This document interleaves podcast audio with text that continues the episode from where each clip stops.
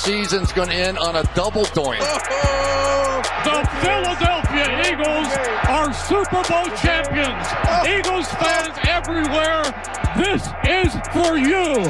Let the celebration begin. There's going to be a parade on Broad Street.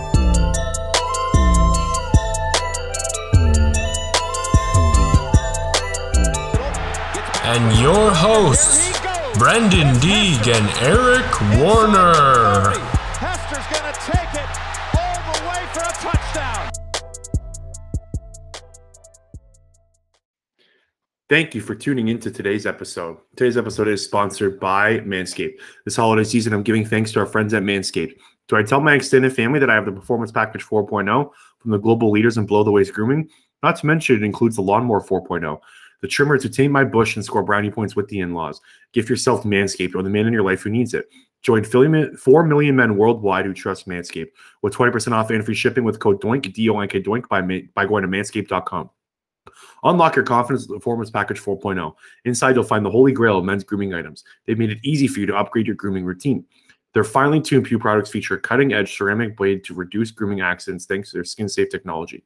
The Lawnmower 4.0 is easily the best ball trimmer on the planet. Oh, did I mention this trimmer is waterproof too? This trimmer is a shower essential. Get 20% off and free shipping with using code DOINK, D O I N K, DOINK at manscaped.com. That's 20% off and free shipping using code DOINK at manscaped.com. Take your ball defense to the promised land with Manscaped. This episode is also sponsored by Coolbet. Coolbet is the most transparent gaming company in the world. Coolbet also provides the best odds in Canada with world-class customer service. For first-time users, use deposit code DOINK, D-O-I-N-K, DOINK, for 100% welcome bonus up to $200 when signing up with Coolbet. And that's code DOINK, D-O-I-N-K, DOINK, and Coolbet will match your first deposit up to $200. Give our friends at Coolbet Canada a follow on Twitter, Instagram, and Facebook at, at Coolbet Canada. Coolbet, stay cool and bet responsibly. And now, on to my interview with Clay Harbor.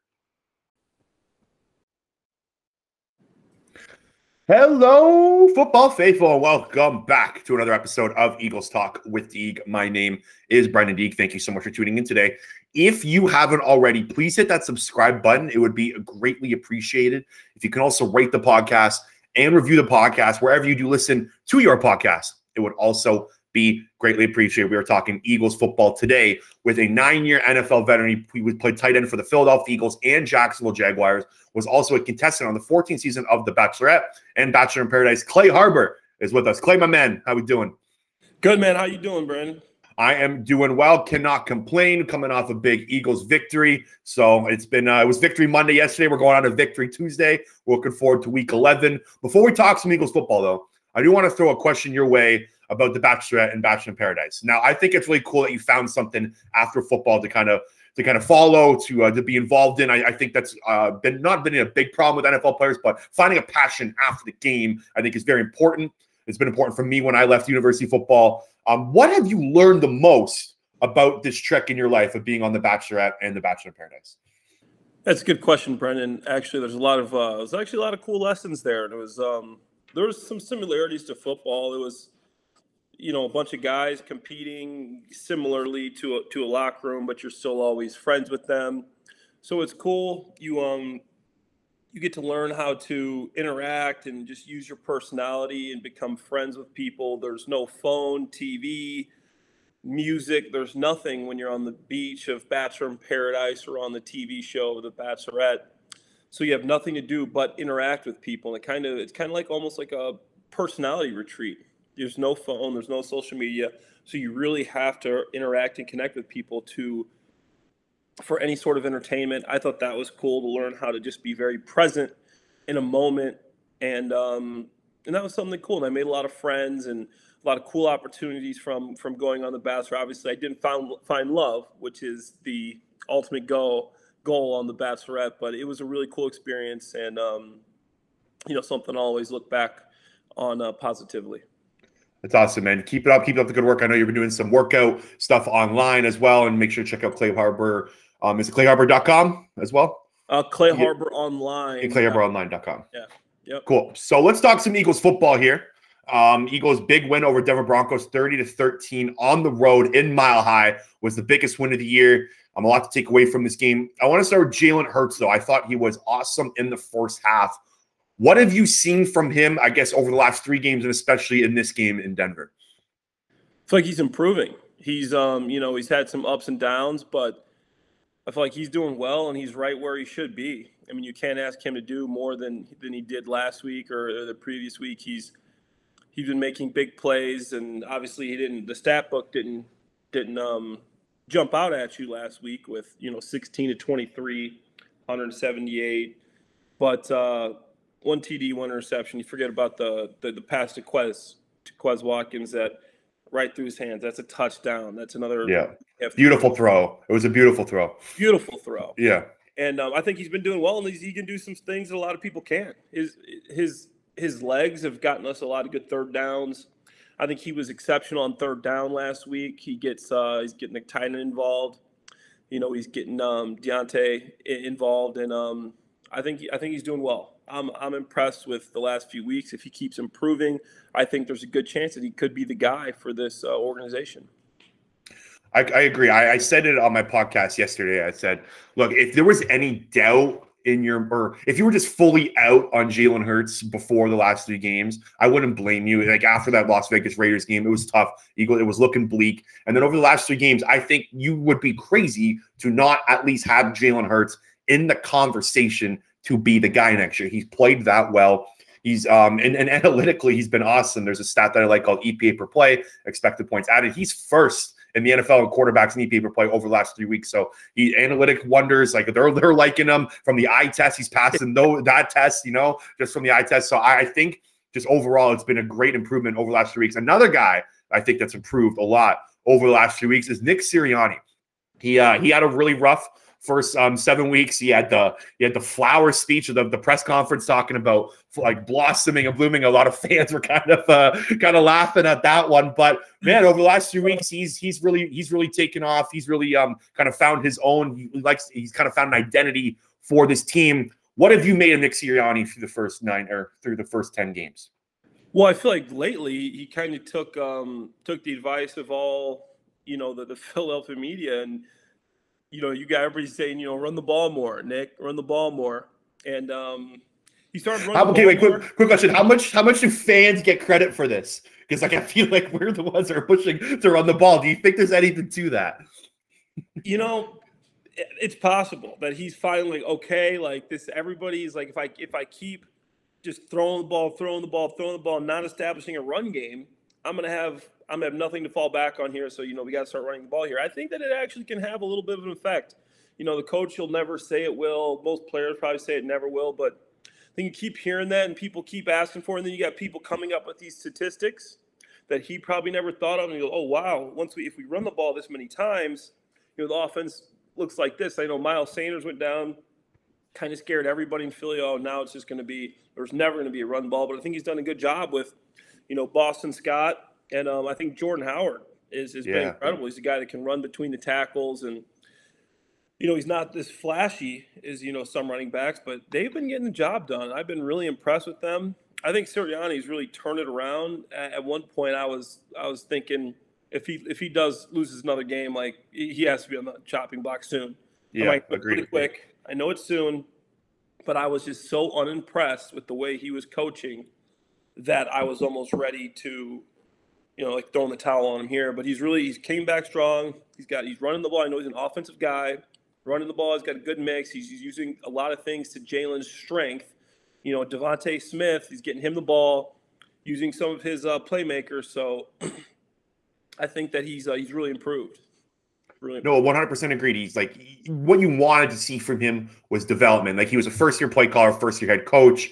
He never called plays before in the NFL, so it was a tough kind of gig to jump into right away. And I, and like I know he was like a seventh or eighth Eagles choice. Like they they interviewed him really late. I think he was on vacation. I believe he wasn't even on a seat. He didn't even have a suit and tie with him when he did the interview. So like this was this was a lot from the start. And Philly's not really a town that you want to kind of jump into something like this and not be prepared for, right? Like they'll let you know about it. They did for the first seven weeks. So like you're seeing growth, you're seeing them him try to find an identity for his team, and I think that's all you can ask for. You mentioned the running game, and I want to kind of bring it back to your playing your playing uh, days here in the NFL. How big is it to kind of establish a run game for your young quarterback? Because it's to me, it's done wonders for Jalen Hurts. Yeah, it's, it's it's huge because I mean it keeps the defense off balance. You know, the, the whole weight of the offense isn't on quarterback shoulders. You get a you get a good running game going. Now the linebackers are gonna have to step up. The safeties are gonna have to step up, open things deep. You'll, you'll, your, your tight ends will be able to get off the ball a little bit easier. You know, um, O line play action. You can sell run now. It's better for protection and it's better to suck up the safeties and linebackers. You know, the running game's huge. It's honestly it's pretty. To me, it's pretty simple. You know, you establish the run game, use the play action, opens up everything. You know, um, even get a couple runs in there on third down, and then you got a guy like Jalen Hurts, who they always have to, even if you spread them out, there's a chance of a, a quarterback run. You know, they've done that a few times uh, last few weeks. So I think it's huge to establish a run game, and obviously people are saying maybe the Eagles didn't have the personnel, but they're showing now with Boston Scott, Jordan Howard, that even with Miles Sanders out, that you can have a good running game with those guys. And those guys have really impressed me. I'm not, you know, wow. Like I think those guys are really good players. It's Mhm. not just, you know, the O line or whatever. They they can run the ball. They both got good vision, and I think it's a good one-two punch. So I want to kind of continue with your kind of philosophy when you're playing in the NFL. Look, the Eagles, you brought up Boston Scott, Jordan Howard. Jordan Howard was traded, I believe, for a sixth or seventh round pick from the Eagles. I don't know the exact trade. He's under, he's not making a lot of money. Boston Scott was signed off the New Orleans Saints practice squad a couple years ago. He's not making a lot of money. Yeah, What do you think about like just the philosophy an NFL team paying a running back? Because the Eagles right now are the number one rushing team in the NFC, and that's behind a Jordan Howard and Boston Scott, who are combined making under five million dollars. Does this kind of prove in the NFL that maybe paying a running back isn't the best thing to do? Wasn't uh, Jordan Howard on the uh, practice squad as well? he was. He was on the practice squad until week seven. He was just activated before the These Detroit Lions game. Guys that nobody really wanted, right? And that's something you've seen over and over again in the NFL. That if you're willing to spend a high draft pick or a high free agent priority signing on on a running back, I mean, you got to know something. Because I mean, you look at Alvin Kamara, injured. You know, you look at you know you look you look at a lot of these guys out there. Uh, even Derrick Henry, you know, injured. It's it's tough that these guys get beat up a lot. These guys, linebackers and running backs, man, they're every play. It's it's a car crash. You know, it's two tough positions, and it, the league has shown historically, t- guys I've played with, you can find running backs that can play on free agency, on your practice squad, on your third, your second team running back. These guys, for whatever reason, it's a it's a position to where you can find guys in later rounds and not the highest tier free agent that you put them in the right situation and these guys can excel. And I think we're seeing that with uh, with with these two guys, you know, Jordan and Boston here, um, and how they're playing for the Birds. One hundred percent agree, man. Like this is like eh, I'm kind of the same philosophy as you. I don't think it's ever smart to pay a running back like um, a lot of money or be one of your highest paid players. It just never works out. Look at Christian McCaffrey's contract; it's kind of Yeah. biting them. The Vikings gave a ton of money to Dalvin Cook. They're in some cap trouble. I know Dalvin Cook's a really good football player, and so is McCaffrey. It's just you want to pick and choose where you want to put your resources as, as an NFL team. And I don't know if running back is the best example is the best place to do that. And the Eagles are proving that with a guy like Boston Scott and Jordan Howard. And I know the offensive line has a lot to do with it. And I kind of want to talk about that. Um, were you around with Jason Kelce when he was playing? I believe were Yeah, you I played. Uh, I, I played two years with Kelce, two and a half, two years, and then a full off season with with Kelce. Yeah, he was one of my uh, one of my good friends when I was there in uh, Philadelphia. So what does he bring to this team? Because I think he's just one of the most underrated Philadelphia Eagles, maybe just one of the most underrated players in the of all time in the NFL. Yeah. He's just the man. Yeah, he's got a big personality. I love Yeah. Kelce. And we'd go over to his place and we'd play. We call it Wayne Bruce Brewski, Wayne Gretzky hockey. And every time your opponent scored a goal, you'd have to drink some beer. So uh, I love Kelce. he was uh, he was a good friend of mine back when I was in Philly. But I think he brings leadership, that veteran mentality right now. He's an athletic guy. I, I, I mean, lately he's maybe slowing down a little bit, but he's whatever he's lost in his athletic ability and his uh, his speed for a lineman. He's always been quick for a lineman. He's strong. He's picked up with with just natural smarts, and he knows what he's looking at. He can call out a defense, and he is the glue that holds that O line together. A guy like Kelce's a must, and I think that's why this line just keeps keeps improving and and getting better. A guy like Kelce's not afraid to to get after someone and hold them accountable if they mess up or miss an assignment, miss a call from Jalen. So uh, I think it's huge to have Jason Kelce there, and I think he's uh, he's done an amazing job in Philadelphia for his whole career. It's been incredible to watch. So the Eagles are four and six right now. We are sitting one game outside of a playoff spot. Yeah. Do you think this team can make a run? You know what? I, I was thinking about that. I mean, looking at their remaining schedule, I mean, you know, next week we, we got the uh, we got the Saints, we got uh, the Giants, and then um, Jets, Redskins, Giants again, Redskins. So then Cowboys to finish. But you look at those teams; those are all very winnable games. I mean, Yes. the Saints aren't bad, but they, uh, you know, they're they don't have their starting quarterback right now. They're playing with uh, Trevor Siemian. I, I like Trevor. He's a, he's a good friend of mine, but he, he put in a tough situation when he wasn't planning on being the starting quarterback. Very winnable game against the Saints. You know, the Giants. You know, they're they're struggling. They've had a couple wins of late, but Jets two and seven. You know, Washington football team um, three and six. Giants again. Washington again.